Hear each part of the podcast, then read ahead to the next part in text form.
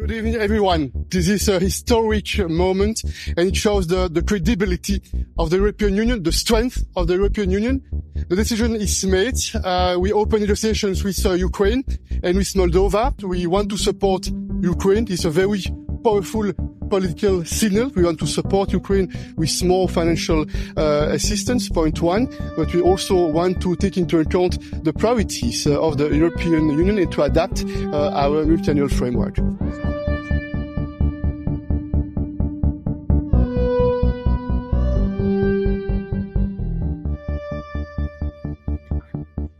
Das war Charles Michel am ersten Tag des EU-Gipfels am 14. Dezember, als die Öffnung der Beitrittsverhandlungen mit der Ukraine und Moldau beschlossen wurde.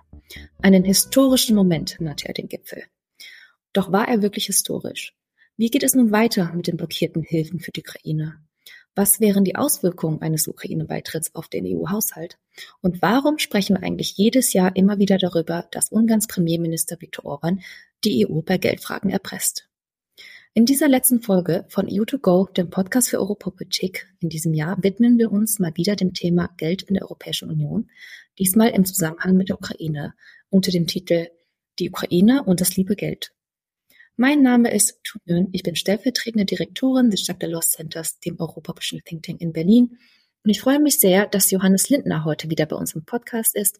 Johannes ist unser Co-Direktor und Johannes, ich freue mich sehr, dass wir diese letzte Folge 2023 zusammen machen. Hallo Tu.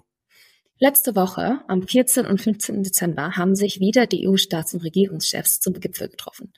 Auf der Agenda standen einige Themen, die wir heute besprechen wollen, nämlich die Öffnung der Beitrittsverhandlungen mit der Ukraine und Moldau, die Halbzeitüberprüfung des mehrjährigen Finanzrahmens der EU und damit verbunden auch die finanziellen Hilfen für die Ukraine ähm, der Gipfel war im Vorhinein so spannungsgeladen wie selten. Und das lag daran, dass der ungarische Premierminister Viktor Orban nämlich im Vorhinein gedroht hatte, all diese Fragen zu blockieren, sollte die EU die äh, wegen Rechtsstaatlichkeitsproblemen gesperrten Gelder für Ungarn nicht freigeben. Am Ende war der Gipfel aber dann doch etwas schneller vorbei als gedacht. Ähm, was ist denn da passiert, Johannes? die Staats- und Regierungschefs haben grünes Licht gegeben zur Eröffnung der Beitrittsverhandlungen. Und auch wenn die Beitrittsverhandlungen jetzt nicht sofort beginnen werden, so ist das doch ein sehr wichtiges psychologisches Signal. Das war auch erwartet worden, denn bis auf Ungarn haben eigentlich alle Mitgliedstaaten gemeinsam die Einschätzung, dass sie gerade die Erweiterung zur Ukraine, aber auch zu Moldau und in der Richtung Westbalkan ganz aus geopolitischen Gründen wichtig ist. Gleichzeitig haben sich nicht einigen können auf die Halbzeitüberprüfung und damit sind auch die 50 Milliarden Ukraine-Hilfe blockiert. Sie haben sich vertagt, dass sie am 1. Februar wieder sich nochmal zusammensetzen wollen. Das bedeutet eben nicht nur die Ukraine-Hilfe äh, nicht beschlossen, sondern eben auch eine ganze Reihe von anderen Aspekten, die in, im Rahmen der Halbzeitüberprüfung diskutiert wurden. Und man muss jetzt gucken, dass man einen neuen Anlauf im Februar macht. Ja, Mr. gefragt, Orban ist ja während der Abstimmung über die Öffnung der Beitrittsverhandlungen mit der Ukraine, hat er einfach nicht mit abgestimmt. Also anstatt dass er sich enthalten hat, ist er aus dem Raum gegangen, was angeblich die Idee von Bundeskanzler Scholz war. Und ich muss hier kurz einwerfen, jemand auf Twitter hat einen relativ lustigen Witz gemacht. Ähm, er meinte nämlich, früher war es eine Empty Chair Crisis und heute ist eine Empty Chair Solution für diejenigen, die EU-Geschichts interessiert sind. Ähm, gleichzeitig hat Orban aber natürlich direkt im Anschluss an diese Entscheidung Widerstand gegen den Ukraine-Beitritt angekündigt. Und tatsächlich ist es so, dass es im Beitrittsprozess sehr viele Möglichkeiten für ein Veto gibt. Also der Prozess ist tatsächlich gesprenkelt von Vetomöglichkeiten über 70. Und auch ganz am Ende muss natürlich dem Beitritt durch alle Mitgliedstaaten zugestimmt werden. Das heißt, diese Öffnung der, der Beitrittsverhandlungen, diese Zustimmung und Enthaltung Ungarns hat eigentlich wenig praktische Auswirkungen vor allem symbolische Wirkungen Wirkung, wie du auch sagtest, Johannes. Du hast dich viel mit dem Thema Rechtsstaatlichkeit beschäftigt. Wir haben das auch viel hier im Podcast schon besprochen. Orban spielt jetzt eine zentrale Rolle. Und es gibt viele, die kritisieren, dass sich die EU von Orban erpressen lässt. Wie siehst du das? Stimmst du dem zu? Ja, ich glaube, das muss man kurz äh, in Kontext setzen, was passiert ist. Die EU hat letztes Jahr sehr viele Gelder zurückgehalten oder eingefroren aus Rechtsstaatlichkeitsproblemgründen. Ähm, da haben wir auch mit Nils Rediker eine Folge gemacht im letzten Dezember. Und jetzt einen Tag vor dem Gipfel, also am Mittwoch, hat die EU-Kommission gute 10 Milliarden freigegeben an Ungarn ähm, mit der Begründung, dass die Reformen oder bestimmte Reformen umgesetzt wurden und, und dass die Gelder äh, deswegen jetzt nicht mehr zurückgehalten werden können. Und das konnte sie in diesem bestimmten Verfahren tatsächlich auch ohne die Mitgliedstaaten machen. Das heißt, es war nur die Kommission und, und die behauptet halt, das war ein formales Prozedere, dem sie einfach nur gefolgt ist und da, da hätte sie auch gar nichts anderes entscheiden können. Natürlich machen jetzt aber Zeitpunkt und Kontext etwas misstrauisch. Denn Orban hatte im Vorfeld ja immer wieder betont, dass er all den Fragen, die auf, beim Gipfel anstanden, nur zustimmen würde, wenn die Gelder an das Land freigegeben werden. Und wenn man auch mit ExpertInnen aus Ungarn spricht, dann sagen die auch alle, naja, die Reformen waren jetzt eigentlich noch nicht äh, genug, um die Gelder freizugeben. Das heißt, das Wort Erpressung ist, glaube ich, durchaus richtig in diesem Zusammenhang und auch nicht das erste Mal, dass, dass diese Frage aufkommt.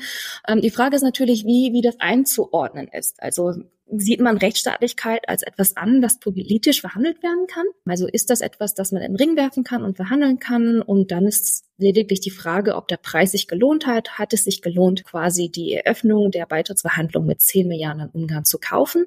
Oder sieht man Rechtsstaatlichkeit als eigentlich etwas an, das unverhandelbar ist? Und dann war natürlich das ganze, die ganze Situation ein Desaster. Zumal, wenn man argumentiert, dass die Erweiterung der EU auch zum Schutz von Demokratie und Rechtsstaatlichkeit in der EU-Nachbarschaft passieren muss, dann ist das natürlich kein gutes Zeichen, wenn Rechtsstaatlichkeit und Demokratie dann im, im Gegenzug in der EU verkauft wird für die Erweiterung. Und gerade wenn man jetzt schaut, die Ukraine-Hilfen, also das, was am dringendsten benötigt wird momentan, also das, was die Ukraine wirklich braucht, hat die EU ja trotzdem nicht beschlossen. Das hat Orban trotzdem blockiert. Und das wurde jetzt auf den 1. Februar vertagt. Das heißt, da muss sich schon die Frage gestellt werden, hat sich das gelohnt? Und was hat die EU-Kommission sich da eigentlich gedacht? Und gehst du davon aus, dass Orban weiter pushen wird und weiter Zugeständnisse haben möchte in dem Bereich der Rechtsstaatlichkeit, um dann seine Zustimmung zu auch den Ukraine-Hilfen zu erkaufen? Ja, also das sind jetzt noch 20 Milliarden ausstehend, die eingefroren sind. Und das hatte Orban schon angekündigt, dass sie die Ukraine-Hilfen nicht zustimmen werden, äh, wenn die Gelder nicht freigegeben werden. Aber wenn wir uns jetzt mal kurz wegbewegen von, von der Frage der Ukraine-Hilfen und diesen 50 Milliarden, dem 50 Milliarden Hilfspaket und vielleicht mal zu einer anderen, zu einem anderen Finanzaspekt äh, des Ukraine-Beitritts schauen, nämlich die Auswirkungen eines Beitritts auf den EU-Haushalt. Da gibt es ja auch eine Menge Spekulationen, dass die Ukraine als sehr armes und als sehr land landwirtschaftlich geprägtes Land viel Geld aus dem EU-Haushalt bekäme, wenn sie eintritt. Warum, warum ist das so, Jonas? Warum gibt es diese Sorgen? Die Agrarhilfen im EU-Haushalt machen ungefähr 30 Prozent aus. Die Ukraine ist ein sehr fruchtbares Land mit vielen Agrarflächen. Die Agrarflächen zusammen von Deutschland und Polen sind weniger als die Agrarflächen der Ukraine. Und die Ukraine hat auch große, relativ effiziente Agrarproduzenten. Dazu kommt die Kohäsionspolitik der EU, die ja der zweite große Batzen des EU-Haushalts ausmacht. Hier käme mit der Ukraine ein Land in die EU, das viele arme Regionen hat, aber gleichzeitig große Bevölkerungszahl hat. Das sind, wenn man jetzt die Zahlen von 2021 sich anguckt, sind acht Prozent der Bevölkerung der erweiterten EU würden in der Ukraine leben, aber nur ein Prozent des Bruttoinlandsprodukts würde von der Ukraine erwirtschaftet. Also es kommt auf die Regionalpolitik oder Kohäsionspolitik der EU damit dann ein großes, armes Land mit in die EU. Und das bedeutet natürlich, wenn viel an Agrarhilfen und viel an Regionalhilfen in dieses Land reingehen würde, dass damit auf die bestehenden Länder sich deren Positionen, also im Sinne deren Nettoposition als Einzahler, also das, was sie an einzahlen und das, was sie zurückbekommen, unter Umständen verändern wird. Dazu kommt noch, für die Ukraine natürlich ist der Krieg ein starker Unsicherheitsfaktor. Wir wissen nicht, wie lange wird dieser Krieg sein. Wir wissen auch nicht, wie stark die Zerstörung, die der Krieg hinterlässt, äh, sein wird. Und insofern also auch, was für Aufbaukosten auf das Land hinzukommen. Und wir bekämen natürlich mit der Ukraine auch ein Land, das unsichere Grenzen hat. Gab es ja auch eine interne EU-Studie zu den finanziellen Auswirkungen eines Ukraine-Beitritts, um die es relativ viel Aufregung gab, die nämlich eine Summe von 186 Milliarden in die Debatte geworfen hat. Über sieben Jahre dennoch eine, eine hohe Summe. Wir haben uns das ja auch angeschaut, Johannes, zusammen mit unserer Co-Autorin Romy Hansum. Also die Frage, was, was wären die potenziellen Kosten eines Ukraine-Beitritts? Und bevor wir zu den Zahlen kommen, lass uns noch mal kurz darüber reden, warum es eigentlich fast schon unseriös ist, überhaupt mit so einer absoluten Zahl in die Debatte reinzugehen. Ich glaube, das sind zwei Punkte sehr wichtig. Erstens, wir wissen, dass der wirkliche Einfluss einer Erweiterung auf den Haushalt, der ja auch noch eine Weile hin ist, also die Erweiterung findet ja jetzt nicht direkt statt, aber dass die ein, tatsächliche Eingliederung neuer Mitgliedstaaten in den EU-Haushalt immer das Ergebnis politischer Verhandlungen sind. Und diese Verhandlungen werden einstimmig äh, angenommen. Und aus der Erfahrung der früheren Erweiterungsrunde wissen wir, dass das ein Austarieren zwischen den Interessen der bestehenden Mitgliedsländer und der zukünftigen Mitgliedsländern ist. Und dass in diesen Austarieren die Verhandlungsmacht der bestehenden Mitgliedstaaten meistens größer ist als der der neuen Mitgliedstaaten. Und dass auch eigentlich diese Verhandlungen häufig weitgehend in bestehenden Strukturen des EU-Haushalts stattgefunden haben und also mehr zu inkrementellen Anpassungen gekommen ist als jetzt einem einer großen Reform oder einer großen Umwälzung der sowohl Größe als auch Struktur des Haushalts. Das ist eigentlich der erste Punkt und eigentlich der wichtigste Punkt ist. Das ist immer das Ergebnis politischer Verhandlungen. Und der zweite Punkt ist ein bisschen technischer, aber wir wissen, dass innerhalb des mehrjährigen Finanzrahmens, der ja die Struktur auch des EU-Haushalts ausmacht, es bestimmte Anpassungsmechanismen gibt, die die Kosten einer Erweiterung reduzieren. Wenn wir uns die Kohäsionspolitik angucken, und da gibt es zwei Aspekte, die wichtig sind. Das eine ist, dass es eine Art Begrenzung gibt. Also ein Mitgliedstaat kann nicht mehr als 2,3 Prozent seines Bruttoinlandsproduktes an Regionalförderung bekommen. Natürlich ist auch das Teil einer Verhandlungslösung, aber das sind zumindest die Regeln, die jetzt Anwendung finden würden. Und es ist auch so, dass äh, wir eine Regelung haben, dass ein Land von einer Periode in die nächste nicht mehr als 24 Prozent an Reduzierung von Regionalhilfen bekommen kann. Also in beide Richtungen quasi eine Begrenzung des Effektes. Und dazu kommt natürlich, dass mit der Ukraine ein Land Mitglied würde, was, wie ich schon gesagt habe, sehr viel ärmer ist als der Durchschnitt der EU und damit natürlich auch den Durchschnitt insgesamt des Wohlfahrtsniveaus reduzieren würden. Und da sich das, die Regionalpolitik auch an diesem Durchschnittswert orientiert, würden bestimmte Regionen ihre Berechtigung für Regionalförderung verlieren, weil sie eben reicher sind als die 90 Prozent, die als Begrenzung gesetzt worden ist für das Durchschnitts-BNE der Union. Dazu gibt es noch einen dritten Punkt oder einen Punkt, der für die Agrarpolitik entscheidend ist, dass wir aus der Vergangenheit wissen, dass bei der Eingliederung von neuen Mitgliedern in die Agrarpolitik immer eine schrittweise Einführung gemacht worden ist. Das heißt, dass die landwirtschaftlichen Betriebe erst gerade bei den Direktzahlungen erstmal nur 40 Prozent bekommen haben und es dann eine schrittweise jährliche Anpassung gegeben hat. Auch das bedeutet, dass quasi nicht direkt die volle Agrarpolitik zum Wirken kommt, sondern dass eben erst schrittweise die Direktzahlungen für ein Land äh, ausgezahlt werden.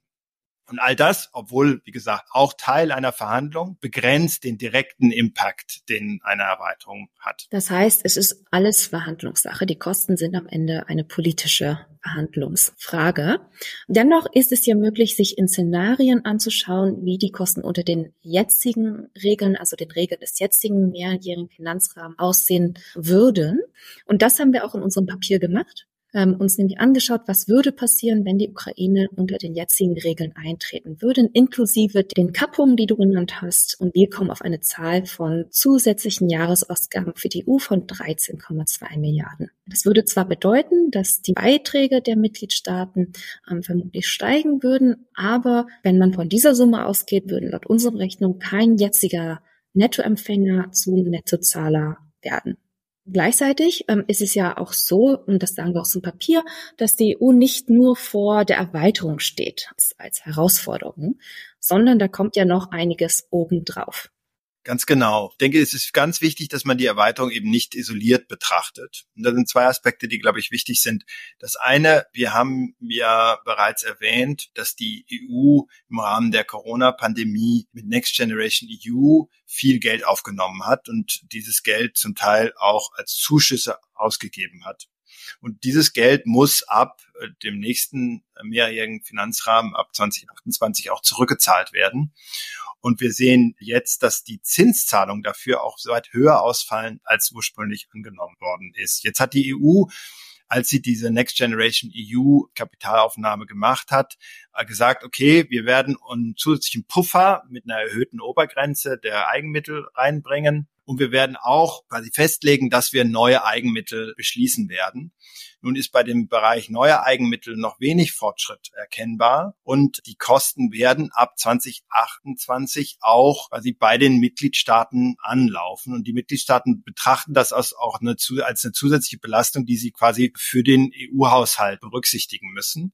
Und wenn man sich das quasi jährlich runterbricht, können das eben Zahlen sein zwischen 19 und 24 Milliarden. Das ist also eine relativ erhebliche zusätzliche Summe, die mit anfällt. Und wenn man das jetzt mit den den Zahlen, die du genannt hast, verbindest, also mit den Erweiterungskosten, dann können eben Erweiterungskosten und zusätzliche Zinszahlen und Rückzahlungen des aufgenommenen Geldes uns schon über die bestehende Obergrenze von 1,4 Prozent, das sind noch nicht diese plus 0,6 Puffer zu den zwei Prozent, die man sich für Next Generation EU gegeben hat, aber zumindest die psychologisch sehr wichtige 1,4 Prozent von BIP überspringen. Insofern, das ist ein wichtiger Faktor, diese Zurückzahlung. Und der zweite Faktor ist natürlich auch der Wiederaufbau der Ukraine, die eben auch bereits relativ viel Geld der internationalen Gemeinschaft, also nicht nur der EU, gekostet hat, sondern auch weiterhin viel Geld kosten wird. Das heißt, dieser Bereich des Wiederaufbaus der Ukraine ist weiterhin ein Kostenfaktor, der auch für die EU, wie gesagt, in der Gemeinschaft mit anderen internationalen Gebern auf, äh, auf, aufkommen wird.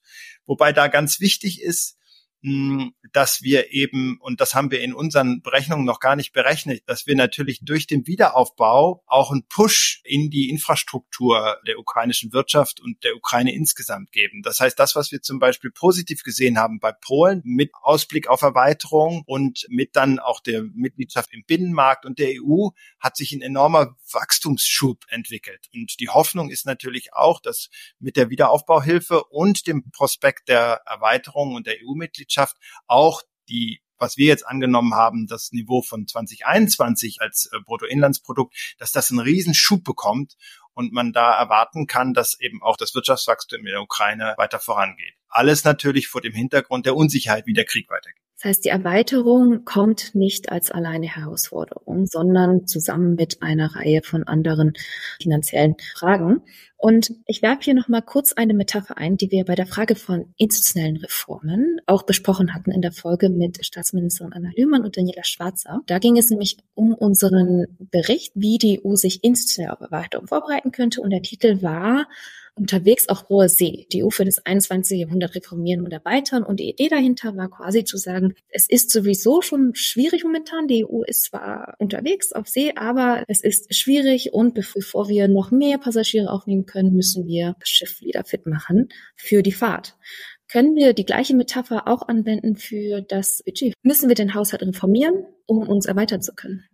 Ja, ich glaube, dass die Metapher hier auch für den Haushalt stimmt. Wir haben mit der EU einen regulativen Riesen, der aber eigentlich ein finanzieller Zwerg ist. Und das ist ja ein Thema, was auch in den einigen anderen Podcast-Folgen wir auch schon besprochen haben. Die Frage, ist das noch für die jetzige Situation, ist das noch die richtige Mischung? Der Instrumentenkasten quasi der EU, ist der noch passend? Wir haben mit dem Bereich der finanziellen Instrumenten durch die pandemiebedingte Next Generation EU Kreditaufnahme neue Instrumente bekommen. Aber diese Instrumente, die gerade im Bereich Klima und digital die Mitgliedstaaten unterstützt in der Transformation, die werden ab 26 auslaufen und es wird so eine Art Klippeneffekt geben. Und gleichzeitig würde ich behaupten, haben wir eigentlich in mindestens drei Bereichen neue Herausforderungen oder Herausforderungen, die weiter an Dringlichkeit gewonnen haben. Das eine ist der Bereich Wettbewerbsfähigkeit, Innovation, digital. Also wiefern ist die EU im Bereich des Wettbewerbes international mit anderen wichtigen Wirtschaften in der Lage, quasi mitzuhalten? wo sind die neuen Innovationsquellen, die die EU hat. Und da sehe ich halt die Gefahr, dass wir, wenn wir nicht genügend den Binnenmarkt stärken und auch den Binnenmarkt nutzen, sondern über nationale Industriepolitik die Fragmentierung im Binnenmarkt eher noch verschärfen, wir letztlich viel Potenzial ungenutzt lassen.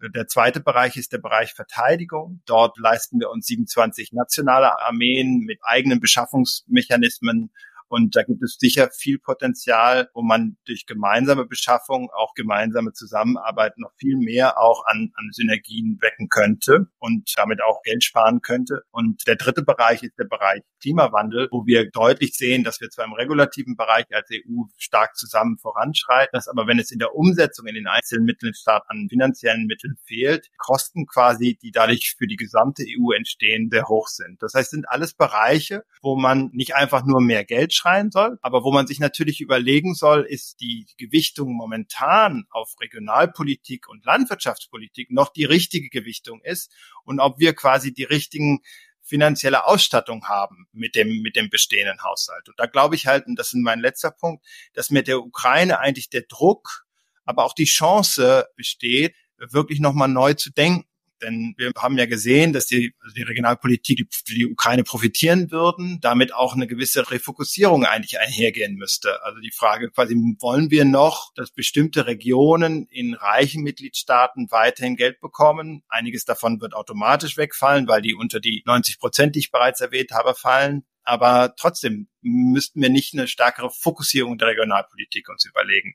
Zweites ist der Bereich Agrarpolitik. Momentan scheint es ja so zu sein, dass quasi alle mit der Agrarpolitik nicht zufrieden sind. Weder die Bauern, die davon profitieren, noch die Konsumenten äh, oder Steuerzahler vor allem, die sagen, warum muss ein großer Teil des EU-Haushalts in die Landwirtschaft gehen. Und hier ist, glaube ich, Einigkeit, dass wir die Landwirtschaft stärker grünen müssen. Aber mit der Ukraine kommt jetzt auch ein quasi neues Modell an Landwirtschaft rein, nämlich ein Modell, was zum Teil zumindest große, auch sehr effiziente Produzenten hat. Und die spannende Frage ist quasi, ist das Teil eines Strukturwandels, das quasi grüne, aber effizientere Landwirtschaft äh, propagiert? Da gibt es viele kritische Stimmen dagegen, aber zumindest entsteht der Druck durch die Ukraine nochmal verstärkt, dass wir uns diese Landwirtschaftspolitik neu angucken müssen. Und das, was wir bisher nie geschafft haben, nämlich sie wirklich zu reformieren, könnte vielleicht diesmal klappen. Und der letzte Punkt noch ist der Bereich Verteidigung mit einem möglichen Beitritt der Ukraine wird natürlich das Thema Verteidigung und Grenzsicherung, was ja sowieso, das hatte ich ja bereits erwähnt, an, an Dringlichkeit gewinnt, natürlich auch nochmal eine neue Relevanz äh, bekommen. Das waren jetzt vor allem die Sachpolitiken im EU-Haushalt. Du hast ja gesagt, den MFR neu denken. Vielleicht haben wir jetzt eine Chance, das Budget neu zu denken. Gilt das auch für die institutionellen Strukturen des äh, Haushalts? Und da schaue ich wieder auf diese Orban-Problematik. Wir haben ja auch in diesem Podcast eigentlich, glaube ich, jedes Jahr zum Ende des Jahres eine Folge, in der es um das Geld geht und um Ungarn und die Frage, ob die EU sich von Ungarn erpressen lässt. Und immer hat es auch damit zu tun, dass natürlich der MFR mit Einstimmigkeit entschieden wird. Siehst du da einen Reformbedarf? Ja, es ist ein bisschen ironisch, weil wir 1988 unter Jacques Delors übrigens wurde dieses Prinzip der mehrjährigen Finanzrahmen eingeführt. Zunächst auf fünf und dann auf sieben Jahre. Und damit wurde natürlich ein quasi Einstimmigkeitskorsett über die Jahresbudgetverhandlungen gestülpt. Und das hat erstmal den Konflikt zwischen den Mitgliedstaaten und zwischen den Mitgliedstaaten und dem Rat und dem Parlament äh, sehr stark reduziert, aber gleichzeitig natürlich enorm an Flexibilität und Agilität aus dem System herausgenommen. Und ich glaube, die Frage, die wir uns stellen müssen, ist schon, wie kann man stärker wieder in Richtung Mehrheitsabstimmung reinkommen? Das heißt, wiefern kann man vielleicht einfach stärker wieder mehr in den Jahresbudgets verankern? Oder eben, das wäre dann wirklich radikal, inwiefern sagt man einfach, man bleibt zwar bei diesen Mehrjahresplänen, also dieser, dieser MFR-Systems, aber man geht Richtung Mehrheitsentscheidung, um sich eben nicht mehr von einem Veto-Player erpressen zu lassen. Die andere spannende Frage ist, ob wir dieses erstmals jetzt in der Form auch genutzte Instrument einer Verschuldung der EU, ob das auch außerhalb quasi existenzieller Krisen möglich ist. Und das ist sicher auch äh, eine institutionelle Frage, ist auch eine distributive Frage, wie man das dann legitimieren würde. Aber könnte man sich nicht vorstellen, dass einstimmig, aber auch außerhalb existenzieller Krise die EU entscheiden könnte gemeinsam, dass sie äh, Schulden aufnimmt. Und vielleicht ein letzter Punkt noch, der auch im Rahmen der institutionellen Fragen, glaube ich, zu verankern ist. wir sehen ja jetzt erst, wie Next Generation EU umgesetzt wird. Und wir müssen schon genau hinschauen, quasi ist die Governance, ist die Art und Weise, wie der EU-Haushalt umgesetzt wird, auch das Instrument jetzt von Next Generation EU, also der RAF, versucht ja sehr stark auf nationale Verwaltungen zu rekrutieren und quasi Art Pläne von den nationalen Regierungen sich vorschlagen zu lassen und die werden dann europäisch angenommen und national wieder umgesetzt. Aber ist dieses System, wie wir den EU-Haushalt umsetzen, ist das immer noch in der Form zeitgemäß? Denn ich denke, es ist schon sehr wichtig, sich anzugucken, dass es auch zu einer effizienten Umsetzung kommt. Wenn diese effiziente Umsetzung nicht garantiert ist, wird auch die Kritik daran, dass man mehr für die EU ausgeben will, weiter bestehen bleiben. Und der AF ist die Aufbau- und Resilienzfazilität, durch äh, die die Gelder von Next Generation Europäischen EU, also dem Corona-Wiederaufbaufonds, an die Mitgliedstaaten fließen und auch gar nicht so unwichtig im Zusammenhang mit der Rechtsstaatlichkeit tatsächlich, weil viele der Gelder, die gegenüber Ungarn, aber auch Polen immer noch zurückgehalten werden, ähm, kommen aus dem Wiederaufbaufonds Next Generation EU und werden über die AAF zurückgehalten. Und die AF wird auch immer noch als eines der effektivsten Instrumente gesehen im Zusammenhang mit der Rechtsstaatlichkeit. Und in dem Rahmen ist, glaube ich, auch wichtig zu sehen, dass natürlich dieser Fokus, du hattest es bereits erwähnt, tu auf Rechtsstaatlichkeit auch ein wichtiger Faktor im Rahmen der Erweiterung ist und auch im Rahmen der Umsetzung des Haushalts. Denn natürlich hat man in der Erfahrung mit einigen Ländern, die jetzt eben in die EU neu eintreten würde, nicht nur positive Erfahrungen gemacht in deren Umsetzung internationalen Geldes und hat deutliche Fragezeichen, inwiefern die institutionell jetzt schon die Kapazität haben und möchte natürlich mit dem Rechtsstaatlichkeitsprinzip und auch mit dem Fokus auf institutionelle Kapazität dieser Mitgliedstaaten verhindern, dass eben Korruption oder Vetternwirtschaft ja weiter gedeihen und damit eben dann auch letztlich EU-Geld versackt.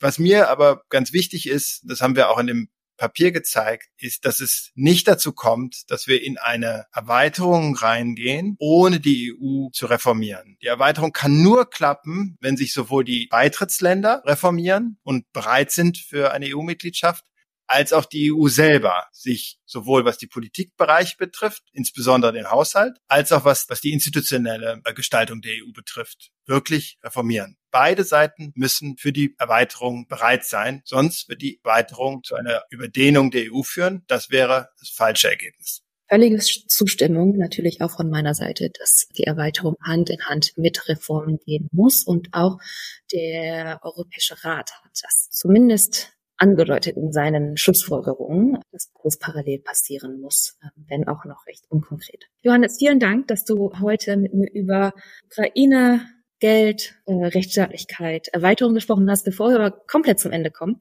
habe ich wie immer noch die Kategorie drei Fragen, ein Wort für dich. Das heißt, ich habe drei Fragen für dich ähm, und ich würde dich bitten, jede Frage bitte mit einem Wort zu beantworten.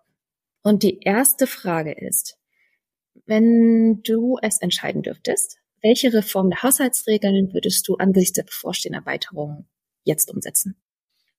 Mehr Mehrheitsentscheidungen, das heißt mehr Relevanz der Jahreshaushalte. Denn sonst lassen wir uns durch das Korsett der mehrjährigen Finanzplanung und der Vetomacht der einzelnen Mitgliedstaaten, der Flexibilität und Agilität des Haushalts einfach zu sehr einschränken.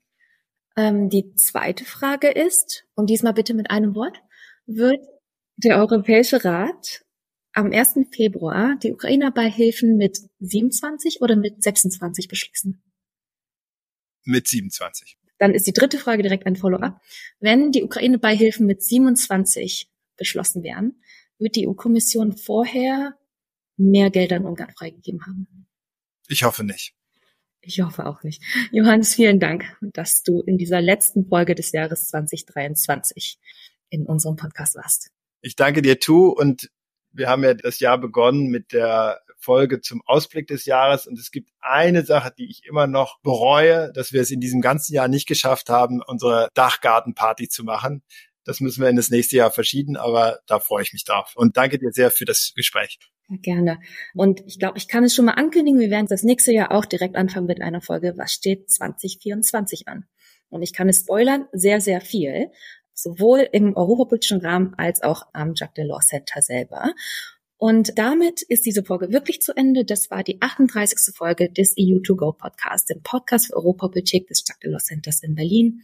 Und die letzte diesen Jahres. Und hiermit möchte ich auch nochmal ganz herzlich unseren Produzenten Moritz Vergel und Linda Hewitt danken, die uns das äh, Jahr hindurch im Hintergrund begleitet haben und diese Folgen für euch produziert haben. Alle Folgen gibt es natürlich wie immer bei Spotify und allen anderen gängigen Podcast-Portalen zum Nachhören und natürlich auch auf unserer Webseite thelawcenter.eu, wo ihr auch unser Papier zu den finanziellen Auswirkungen einer EU-Erweiterung findet. Und wenn euch unser Podcast gefällt, dann gebt uns gerne eine Bewertung und wenn ihr Themen, Ideen oder Anregungen habt, meldet euch auch immer gerne bei uns. Mein Name ist Tunion, danke fürs Zuhören und bis im nächsten Jahr.